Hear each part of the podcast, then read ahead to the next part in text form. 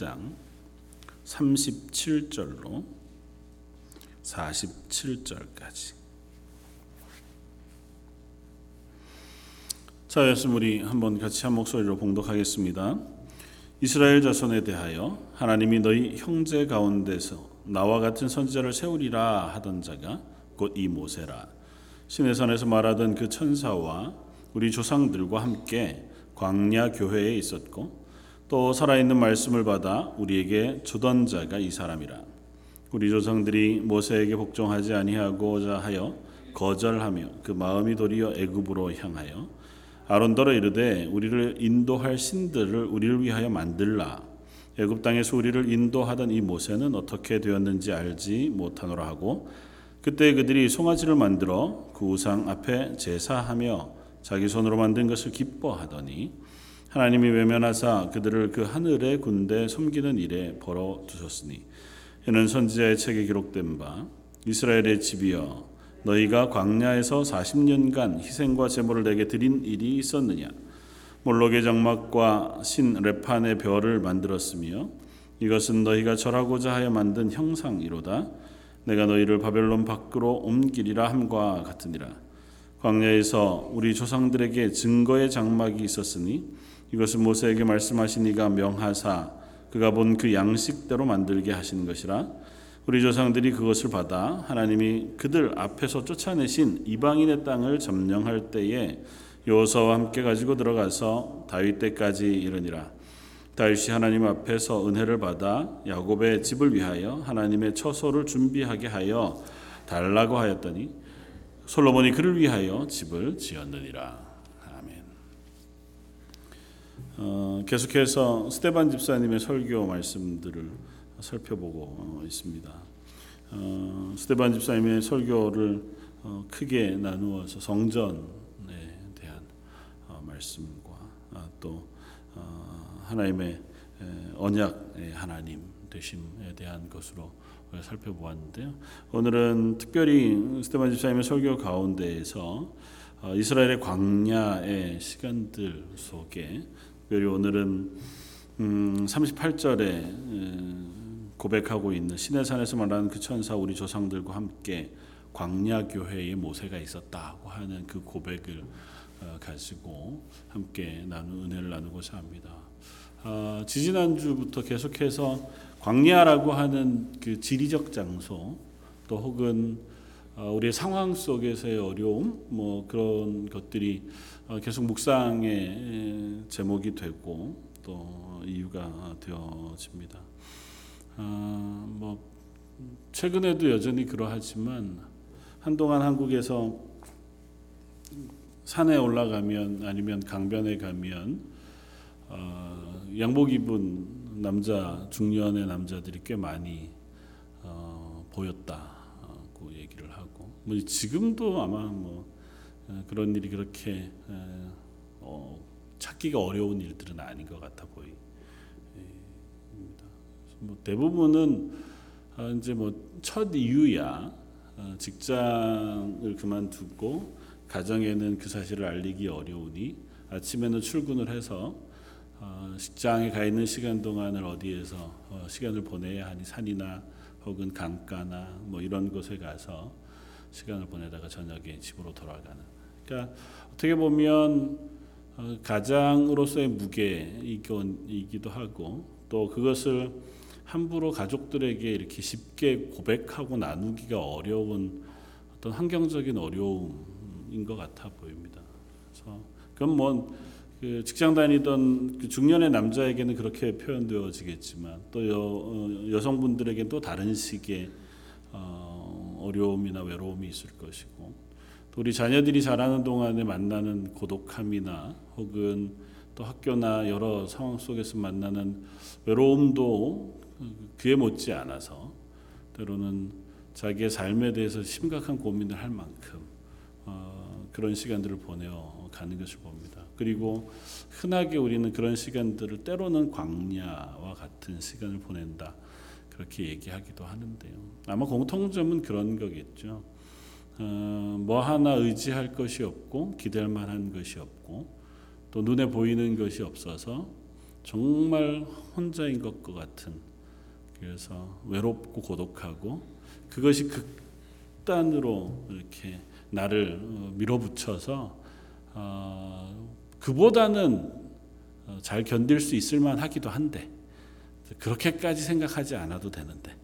그러니까 그게 깊어지고 깊어지다 보면 정말 세상에 날 이해해 주는 사람 하나도 없는 것 같고 내 편도 하는 하나도 없는 것 같고.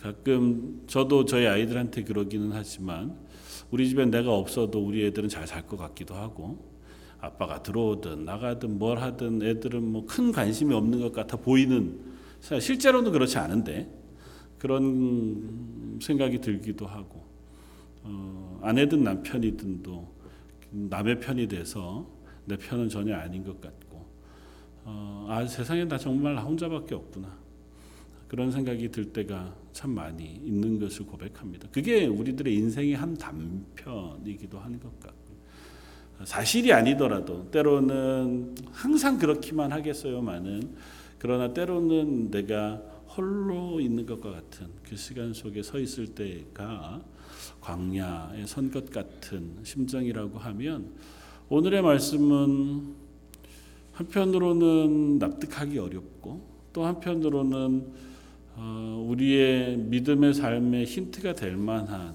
고백이 되어지겠다고 생각이 돼요. 어, 모세와 이스라엘 백성이 사실은 뭐 실제로 광야에 있었고요, 40년간을.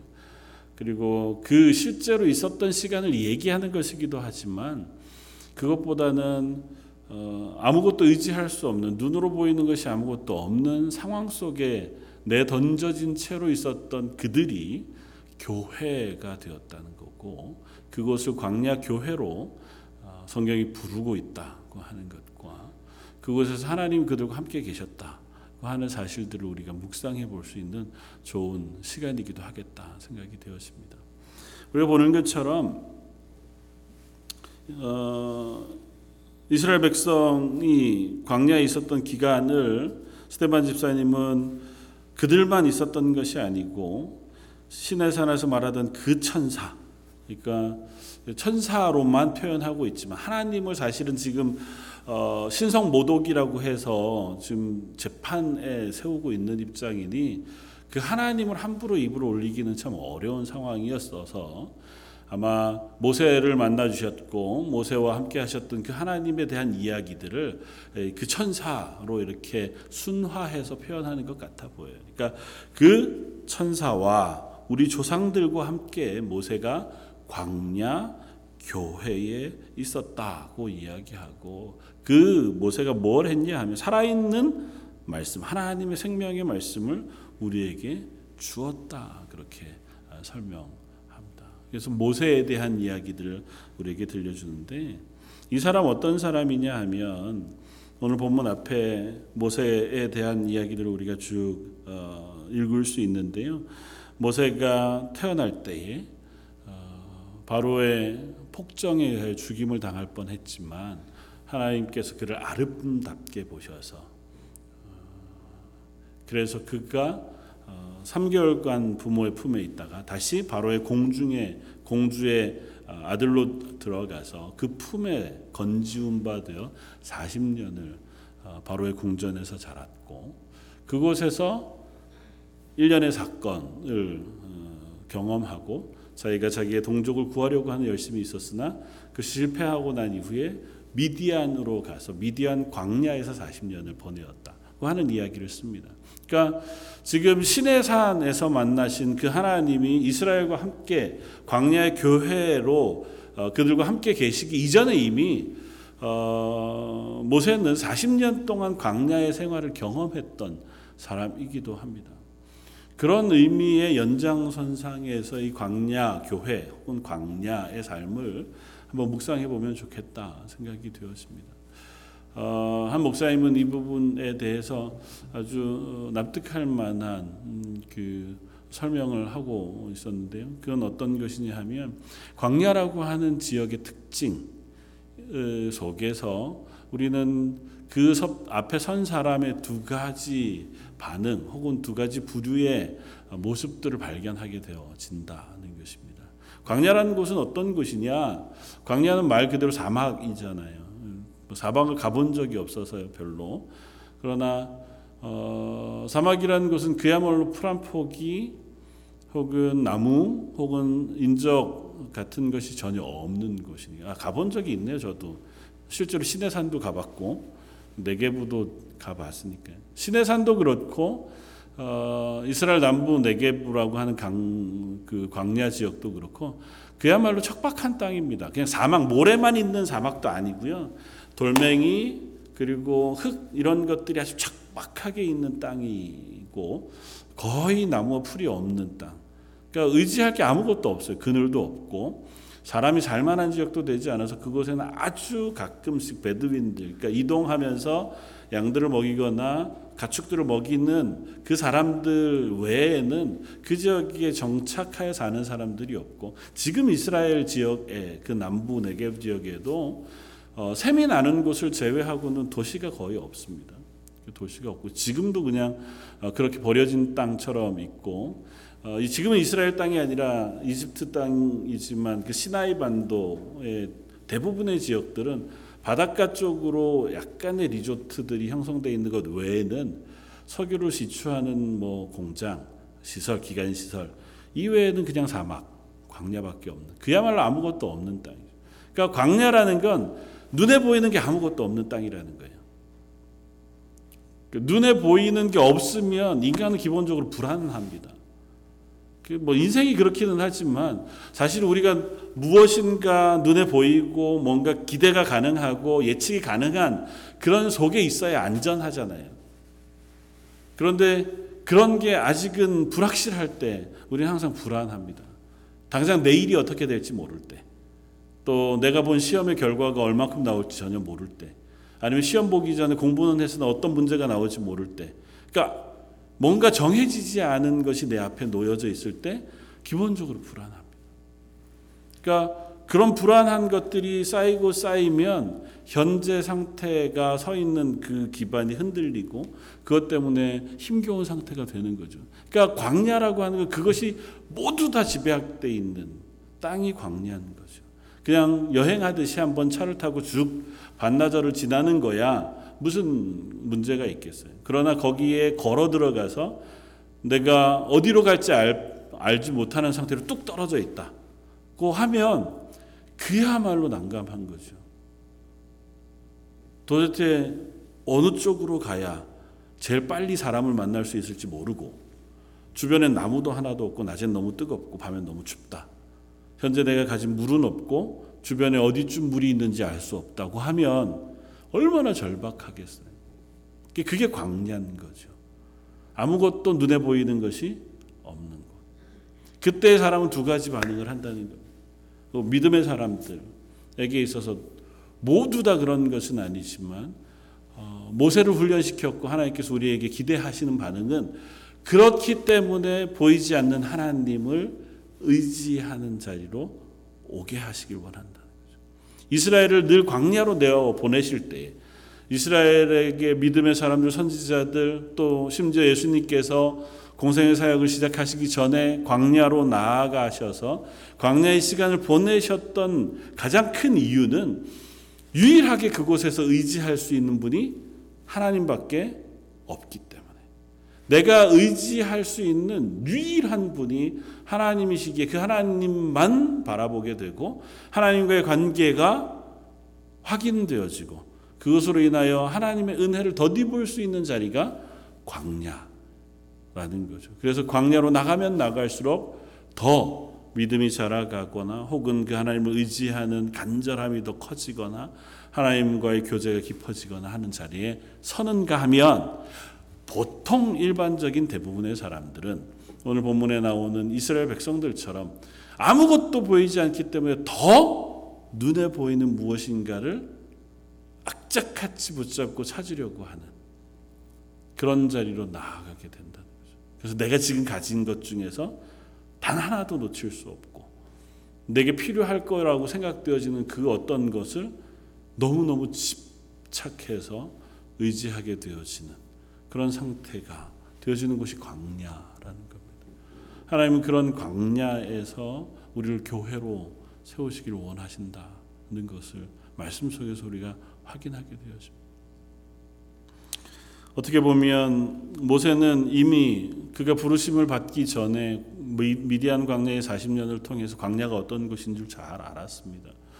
그리고 그 광야에서의 삶을 통해서 그는 이미 훈련되어졌다기보다는 포기하게 되어진 시간들을 보내었을 겁니다. 40년을 그저 그냥 평범하게 살긴 살았어도 그 시간 속에서 소망도 기대도 의지도 무엇인가를 할 수 있는 열심이나 그 애씀도 다 이제는 내려놓아 버린 나이가 이미 80이 되어 인생을 정리할 시점에 되돌아가서 아, 내 인생이 이제 뭐 이렇게 끝이 나는구나. 내가 참 40년 동안 어쩌면 믿음으로 또 기대를 가지고 무엇인가 할 수 있을 것이라고 열심히 달려왔던 인생이 아, 아무것 하지 못하고 이렇게 끝이 나는구나. 그렇게 지나갔을 만한 40년의 시간을 어, 모세는 보냅니다. 그리고 그 자리에서 하나님은 모세를 만나 주셨어요. 모세를 굳이 그 시간에 만나신 것은 뭐 상징적인 의미도 있었겠지만 그 40년의 시간 동안에 모세로 하여금 하나님만 의지할 수 있는 사람으로 그가 연단되어지고 훈련되어지고 믿음의 장성한 자리로 나아오게 하시기를 원하셨을 것 같아 보입니다. 왜냐하면 애굽에 있었던 40년은 광야와 비교해 보면 그야말로 모든 것이 다 있는 곳이었을 겁니다.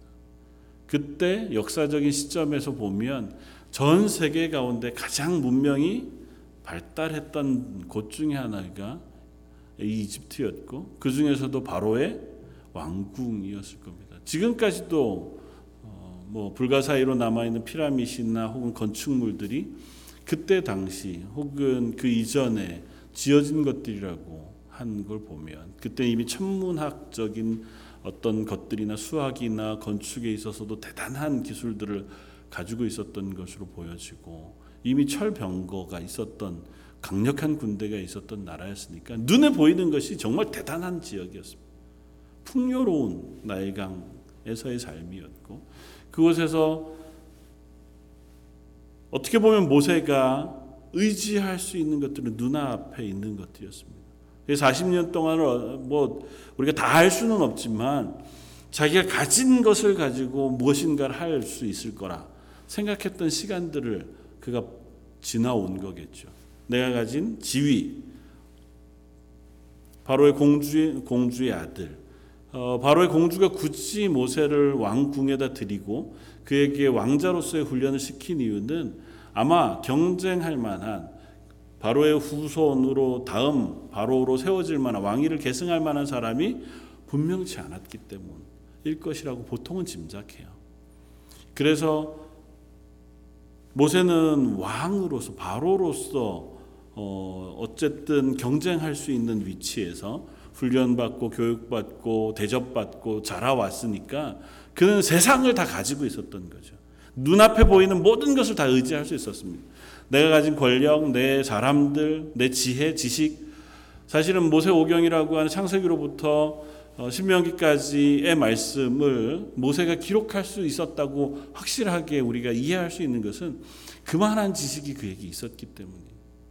자기는 말이 어눌한 사람입니다. 그렇게 하나님 앞에 항변하지만 사실은 그가 히브리어도 할 수 있었고 이집트 말도 할 수 있었고 미디안 광야에 가서 미디안 사람들의 말도 할 수 있는 사람이었잖아요.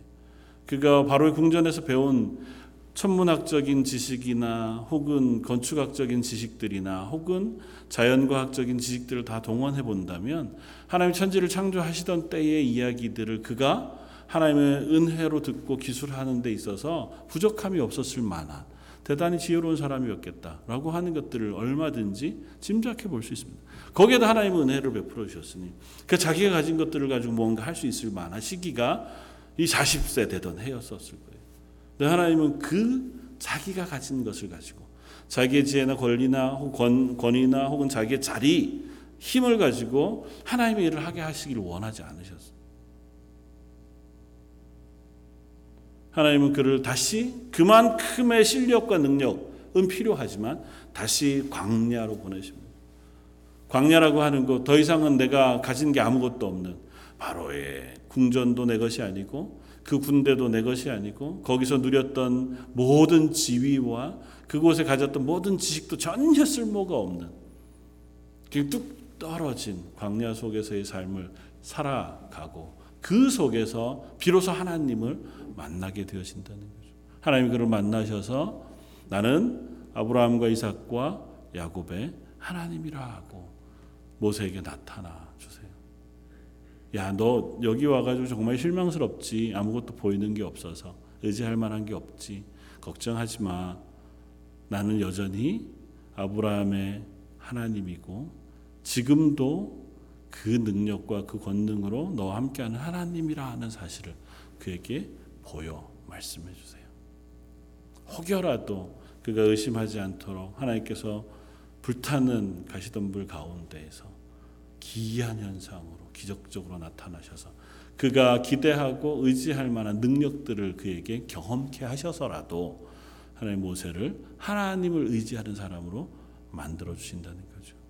그리고 더 직접적으로는 그 모세가 이집트에 가서 바로와 단판을 짓고 하나님께서 그 이집트를 향하여 열 번의 재앙들을 내리시는 과정 속에 모세는 조금 더 분명하게 하나님을 확신할 수 있었겠다.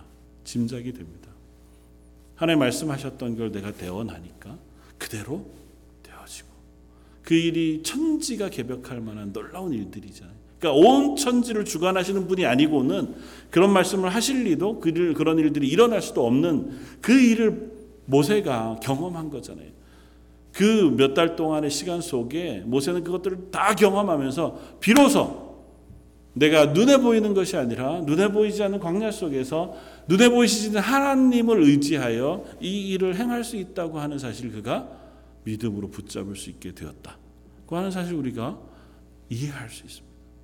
그래서 모세는 홍해 가운데 섰을 때에도 뒤에서 바로의 군대가 다 죽이려고 달려오는 그 앞에서도 담대하게 얘기할 수 있습니다. 야 걱정하지 마라. 오늘 우리를 구원하신 하나님의 구원의 일들을 우리가 바라보자. 그렇게 이야기할 수 있을 만한 믿음이 그에게 있을 수 있었다는 거죠. 그 시간들 지나왔기에 광야 속에서 동행한 곳 그곳에 동행하신 하나님을 그가 알았기 때문에 동일하신 하나님을 오늘 본문에서 소개합니다. 이스라엘을 이끌고 그 경험을 함께 했던 온 이스라엘이 시내산에가 정박을 했고 시내산에서 1년여 간의 시간들을 보냅니다.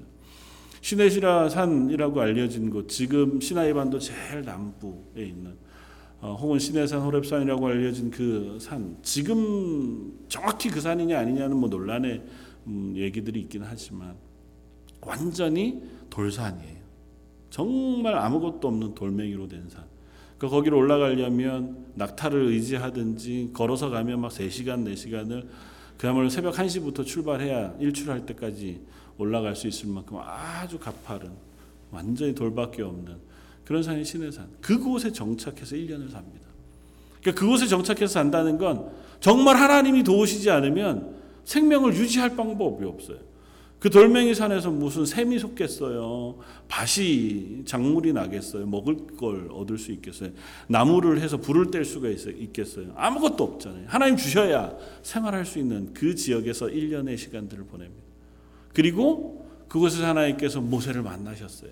시내산 정상에서 모세를 불러 올리셨고 그곳에서 하나님이 모세를 만나시는 와중에 오늘 본문은 이렇게 씁니다.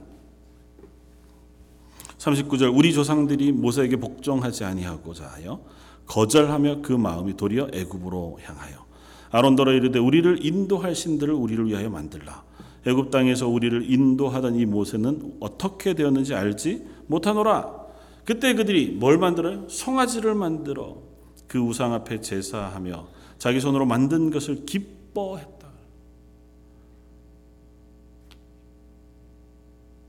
여전히 그 광야에 가서 하나님의 구원하심과 하나님의 임재하심 가운데 하나님의 매일 먹이시고 매일 그들을 보호하시는 가운데 생활을 하면서도 그 보이시지 않는 하나님을 그들을 의지할 수 없었어요.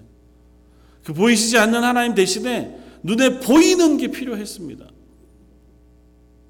우리를 애굽에서 인도하여 낸 모세는 어떻게 되었는지 우리가 알지 못하노라. 우리를 위하여 송아지를 만들어 달라. 송아지를 만들고 뭐라고 얘기해요? 이가 바로 우리를 애굽에서 인도하여 낸 구원하여 낸 여호와로라. 그 앞에서 춤추고 뛰고 축제를 벌였습니다. 그것만 한 게 아니고요. 오늘 본문 뒤에는 계속해서 이렇게 씁니다. 42절. 하나님이 외면하사 그들 그 하늘의 군대 섬기는 일에 버려, 버려두셨다. 그들이 하늘의 군대 섬기는 일을 했다고 얘기하고 그것은 선자의 책에 기록된 바 이스라엘 집이여 너희가 광야에서 40년간 희생의 제물을 내게 드린 일이 있었느냐 몰록의 장막과 신 레판의 별을 만들었으며 이것은 너희가 절하고자 만든 형상이로다 이스라엘 백성이 광야 가운데 섬긴 것들은 하늘의 천사, 하늘의 군대, 하늘의 군대는 뭐냐 하면 별이의 별.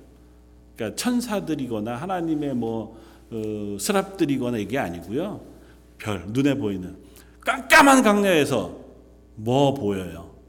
해, 달, 별. 그거 섬겼다는 거예요. 레판의 별이라고 알려진 것은 토성이에요, 토성. 그러니까 별 가운데 밝게 빛나는 그 별을 그들이 섬기는 이유는 광야에서 다른 건 의지할 게 없거든요. 다른 건 내가 보이지도 않거든요. 그렇기에 더 의지할 걸 찾는 거예요. 별이든 달이든 해든 아니면 내 손으로 만든 송아지든 아니면 내 손으로 만든 또 다른 어떤 신이든 우상이든 하다못해 지팡이 막대기 돌멩이라도 의지해야 직성이 풀리는 거예요. 위안이 되는 거죠. 마치 어린아이가 태어나서 얼마간 자라는 동안 보면 손에 꼭 쥐고 다니는 것들 있잖아요. 때 꼬질꼬질 묻은 뭐 토끼 인형이기도 하고 담요 같은 거기도 하고 손수건인 것 같기도 하고 눈깔 빠진 무슨 어, 인형 야 쟤는 왜쟤 저걸 들고 다니나 싶은 근데 그거는 절대 빼야서만 안 되고 버리면 안 되는 아이들이 유일하게 애착을 갖는 물건들이 있다고 하잖아요. 마치 그것처럼 내 마음을 위로해 주는 게 이것밖에 없는 것인 것처럼 그것 하나 의지해 가지고 살아가고자 하는 것이 광야의 삶이기도 하다는 것을 보여줍니다. 그것을 하나님은 우리에게 물으십니다. 너희가 의지하는 바가 그것이냐? 아니면 하나님의 살아있는 말씀을 증거하는 모세와 함께 만난 그 하나님을 의지하는 것이냐? 이스라엘을 광야 교회라고 불러요. 광야 교회라고 하는 독특한 명칭으로 부르는 이유는 아마 이런 것이었을 겁니다. 그들이 모임 모임 자체가 하나님의 교회, 하나님의 나라이기 때문에 그런 의미로 스테반 집사님 불렀을 거예요. 그러나 조금 의미로 확대해 보면 이 스테반 집사님의 설교가 무엇과 연결되어져서 계속해서 진행되냐면 성전과 연결되어서 진행이 돼요. 그래서 오늘 본문 뒤에 44절 이하에 그래서 광야에는 증거의 장막이 있었다고 표현해. 그 시내산에 하나님께서 제정해 주신 대로 모세에게 말씀해 주시고 보이신 대로 성막 을 만들어 그들에게 허락해 주셨어요. 눈에 보이는 게 필요한 이들에게 하나님께서 그들에게 임재하여 그들과 함께 계시다고 하는 증거로 장막을 주셨고 그것이 나중에 솔로몬에 의하여 움직이지 않는 성전으로 이스라엘 가운데 놓여지게 됐어요. 그러나 기억하라는 겁니다. 성막, 성전이라고 하는 건물이 중요한 게 아니라는 거죠. 성막이나 성전이 없을 때라도 모세와 함께 있었던 그 하나님은 여전히 이스라엘의 하나님이시고 너희와 동행했으며 너희를 구원해 내신 하나님이고 아브라함과 이삭과 야곱과 함께 계셨던 하나님이라는 거예요. 그러니까 성전에만 하나님은 거하시는 게 아니고 성전이라고 하는 어, 눈에 보이는 것 혹은 의지할 만한 것에만 너희가 마음을 두는 것이 아니라 우리의 삶의 모든 상황 속에 하나님 우리가 동행하실 때에 우리 각 개인이 하나님 앞에 교회가 되고 하나님의 백성이 되어지고 성전이 되어진다고 하는 이야기를 오늘 말씀 속에서 우리에게 들려줍니다. 저 여러분들에게도 동일한 질문을 하고 있는 것인 줄 압니다. 저희가 때로는 광야를 지나가는 것 같고 혹은 이 땅 가운데 삶을 살아가는 동안 우리가 하나님의 성전 혹은 하나님의 백성, 하나님의 교회로서 살아가고 있다는 사실을 잊지 않았으면 좋겠습니다. 저 여러분은 하나님의 교회로 부르심을 받았고 저 여러분들은 부족하지만 성령이 우리 가운데 임하셔서 하나님의 자녀 삼아 주셨고 하나님이 우리와 동행하시는 하나님의 교회 삼아 주셨다고 분명히 선언해 주십니다. 아브라함의 하나님, 이삭의 하나님, 야곱의 하나님으로 소개되시는 태초에 천지를 창조하셨던 그 하나님이 예수 그리스도를 통하여 우리를 구원하셨고 그 구원을 우리에게 적용시켜 지금 우리를 하나님의 교회로 불러내신 그 하나님이시라면 이스라엘과 동행하기를 원하셨고 그들을 교회로 세우시길 원하셨던 하나님은 지금 저와 여러분들도 이 땅에 교회로 세우시길 원하고 하나님의 자녀로 우리를 세우시길 원하시던 줄 믿습니다. 우리도 동일하게 이스라엘 백성과 같은 자리에 서게 되어질 수도 있다는 사실을 기억합니다. 눈앞에 보이는 것이 하나도 없는 것 같은데 하나님이 우리와 함께 계시다고 말씀은 하는데 하나님 보이시지 않고 나를 인도해 주던 모세는 지금 죽었는지 살았는지 40일 동안이나 소식이 없고 이 광야 가운데 뭘 의지해야 될지 어떻게 살아가야 할지 막막한 그 심정이 답답한 자리 가운데 있을 때 그때 우리는 뭘 선택하고 무엇을 의지할 것이냐는 거죠.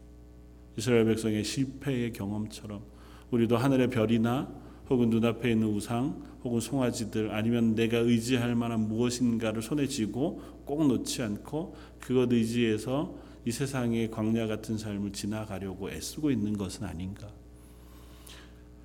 아니면 그 자리에서 아직은 우리가 다 완전히 믿음으로 고백해내지는 못할지라도 눈에 보이시지 않는 그 하나님을 의지해서 하나님의 말씀을 의지해서 하나님 이 삶을 살아가기를 원합니다. 그렇게 다짐하고 기도하는 저 여러분들의 삶이 되고 있는지 그 사실을 묻고 있는 줄 믿습니다. 사실은 동일한 고백을 예수님의 광야 40, 40일간의 광야 시간 후에 어, 사단의 시험의 과정 속에서 우리는 확인할 수 있습니다. 예수님은 모든 인류를 대표해서 아마 그 시험을 통과하시고 우리의 구세주가 되셨으리라 그렇게 우리는 이해합니다. 예수님을 찾아온 사단의 시험은 예수님의 가장 힘겨운 때 40일간의 금식과 40일간 금식 이후에 아무것도 없는 광야의 자리로 찾아와서 눈에 보이는 것으로 예수님을 유혹합니다. 야, 이 돌멩이를 떡으로 만들어 먹으면 얼마나 좋을까? 아니면 저 예루살렘 성전에서 뛰어내려서 모든 사람들 앞에 센세이션 또 얼마나 놀라운 일이에요. 거기서 뛰어내리는 천사가 예수님 막 보필해가지고 탁 내려오면 모든 사람 앞에 예수님이 하나님의 아들이시라는 걸 공포할 수 있잖아요. 그런 모습으로 아니면 차라리 그냥 나에게 절하면 모든 세상을 제가 당신께 드리겠습니다. 눈에 보일 만한 그런 것들을 유혹하는 사단 앞에 예수님은 하나님의 말씀으로 그 모든 것들을 물리치셨습니다. 하나님의 말씀은 사실은 어떻게 보면 눈에 보이는 것도 아니고 실체도 없는 것 같아 보여요. 우리가 하나님의 말씀을 잘 읽는다고 해서 그 말씀이 때로 우리를 배부르게 하거나 우리를 용기 있게 하는 그런 일들을 경험하는 것이 쉽지는 않습니다. 그러나 분명한 것은 하나님의 말씀은 우리를 살아가게끔 하는 힘이 되게 하기도 하고 우리가 걸어가는 길을 밝혀주는 빛과 등이 되어 주시기도 하고 우리가 어려울 때 위로가 되어 주시기도 할 뿐만 아니라 우리가 하나님으로 사람으로 살아갈 수 있는 능력과 은혜도 베풀어 주시는 살아있는 말씀인 것을 믿습니다. 오늘 본문 가운데 이 모세를 소개하면서 이렇게 소개합니다. 그는 신의 산에서 말하던 그 천사와 우리 조상들과 함께 광야 교회에 있었고 또 살아있는 말씀을 받아 우리에게 주던 자가 이 사람이라. 하나님께서 허락하신 말씀은 살아 있는 것이에요. 그래서 우리로 하여금 살아나게 하고 그 생명으로 살 수 있는 은혜를 베푸시는 하나님 말씀인 줄 믿습니다. 때로는 실패할 만한 시간들을 우리가 지나갈 수도 있고 어, 가다 보면 그야말로 뭐 누구도 내 위로가 되지 않고 누구도 의지할 만한 것이 되지 않는 시간들을 보낸다 할지라도 그 속에도 여전히 보이시지는 않지만 만져지지는 않지만 또 어쩌면 내겐 아직도 멀리 계신 것 같아 보이지만 살아계신 하나님이 저 여러분들의 하나님으로 저에게 말씀해 주시고 저의 손을 붙잡으시고 우리를 인도해 주시는 줄 믿습니다. 그 하나님의 말씀과 그 하나님의 은혜를 의지해서 이 땅 가운데 하나님의 사랑으로 살아갈 수 있는 저와 여러분들 되시기를 주님의 이름으로 축원을 드립니다. 같이 한번 기도하겠습니다. 우리 말씀을 생각하면서 한번 기도하기를 원합니다. 또 특별히 교회 어, 아프신 분들 위해서 한번 같이 기도하기를 원하는데요. 어, 오늘 장로님들이 많이 못 오셨는데 장로님 세 분이 다 아프세요. 어, 손성준 장로님 지금 다시 어제 병원에 입원하셔서 아마 담석이 남은 것 같다고 그래서 아마 그거 제거하시거나 염증 수치가 떨어질 때까지 아마 좀 어, 치료하셔야 하는 것 같고요. 어, 전덕수 장로님 이제 뭐 수술 후에 잘 회복해 가고 계시다 그렇게 어, 말씀하시는 것 같고 어, 윤원 장로님도 오늘 몸이 너무 음, 안 좋으셔서 못 참석하시겠다고 연락이 왔습니다. 어, 김덕준 장로님도 뭐 여전히 어, 신장 연약한 부분들 때문에 기도하고 계시고 항암 치료하고 계신 우리 집사님 계시고 어르신들도 연약한 자리에 계신 분들 많이 있습니다. 김효 집사님도 많이 약해지셔서 마음은 참 원하는데 몸이 잘 안 된다 이렇게 고백하시는데요. 하나님 연약한 분들 하나님의 손으로 붙잡아 주십시오. 하나님 은혜로 덮어 주십시오. 하나님 주시는 회복과 에너지가 있게 해 주십시오. 특별히 우리 자녀들을 위해서 기도해 주시면 좋겠습니다. 자녀들 한 사람 한 사람 하나님께서 그들의 인생도 하나님의 손으로 덮어 주시고 특별히 우리 EM 주일학교 하나님께서 교회로 세우셨으니 그들을 하나님께서 책임져 주십시오. 하나님께서 그들을 위하여 교사들에게 힘을 주시고 좋은 교육자도 오게 해주시고 은혜를 풀어주십시오. 우리 한 목소리 같이 한번 기도하시겠습니다.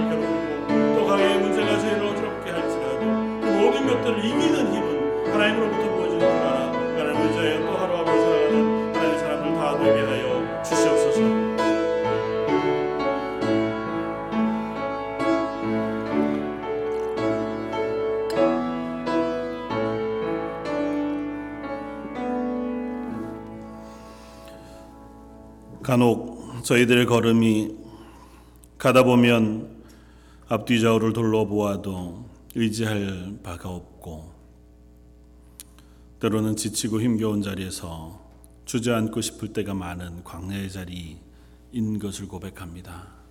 하나님께서 그 모든 자리에도 함께 계시는 줄 알지만 그래도 우리의 육신이 연약해지고 관계가 어려워지거나 우리의 삶의 문제들이 저희를 흔들 때에는 그 하나님을 바라보기 위하여 눈을 들기보다 이 땅 안을 내려다보며 주저앉아 있게 되어질 때가 더 많은 연약한 사람들인 것을 고백합니다. 하나님 저의 연약을 긍휼히 여겨 주시고 저의 부족한 것들을 하나님의 손으로 붙잡아 일으켜 세워 주시기를 원합니다. 나는 아브라함과 이삭과 야곱의 하나님 여호와라 말씀해 주신 하나님 언약의 약속을 따라 그때나 지금이나 앞으로도 영원까지 우리를 하나님의 것 삼아 주시고 하나님의 손으로 붙드시며 하나님의 나라로 인도해 주실 하나님을 의지하오니 예배하며 기도하는 모든 성도들에게 성령의 충만한 은혜로 그 마음의 풍성한 위로로 그 삶의 모든 문제의 해결자 되심으로 임하여 주옵소서. 특별히 육신의 연약함으로 기도하는 성도들 기억해 주시길 원합니다. 수술 후에 회복 중이신 우리 장로님들과 또 집사님들, 또 치료 중이신 귀한 가정들과 또 연로하신 어르신들, 우리의 자녀들, 하나님 우리의 육체 문제가 우리를 힘겹게 할 때는 참 많이 어렵습니다. 하지만 그 육체도 하나님 만드신 줄 아오니 하나님 육체를 회복해 하시는 것도 하나님 능력으로 하시는 줄 믿습니다. 하나님께서 치유의 영을 보내어 주시고 담대케 하시며 그 가운데서 오히려 하나님을 의지하는 믿음의 승리의 자리에 설 수 있는 하나님의 사람들 다 되게 하여 주옵소서. 기도하는 성도들의 기도를 들어 응답해 주시고 가정마다 기쁨으로 하나님의 능력으로 충만히 채워 주옵소서. 이 예배에 참여한 모든 성도들과 그 가정 위에 하늘의 풍성한 것으로 넘겨 주시기를 원하오며 오늘 말씀 예수님 이름으로 기도드립니다. 아멘.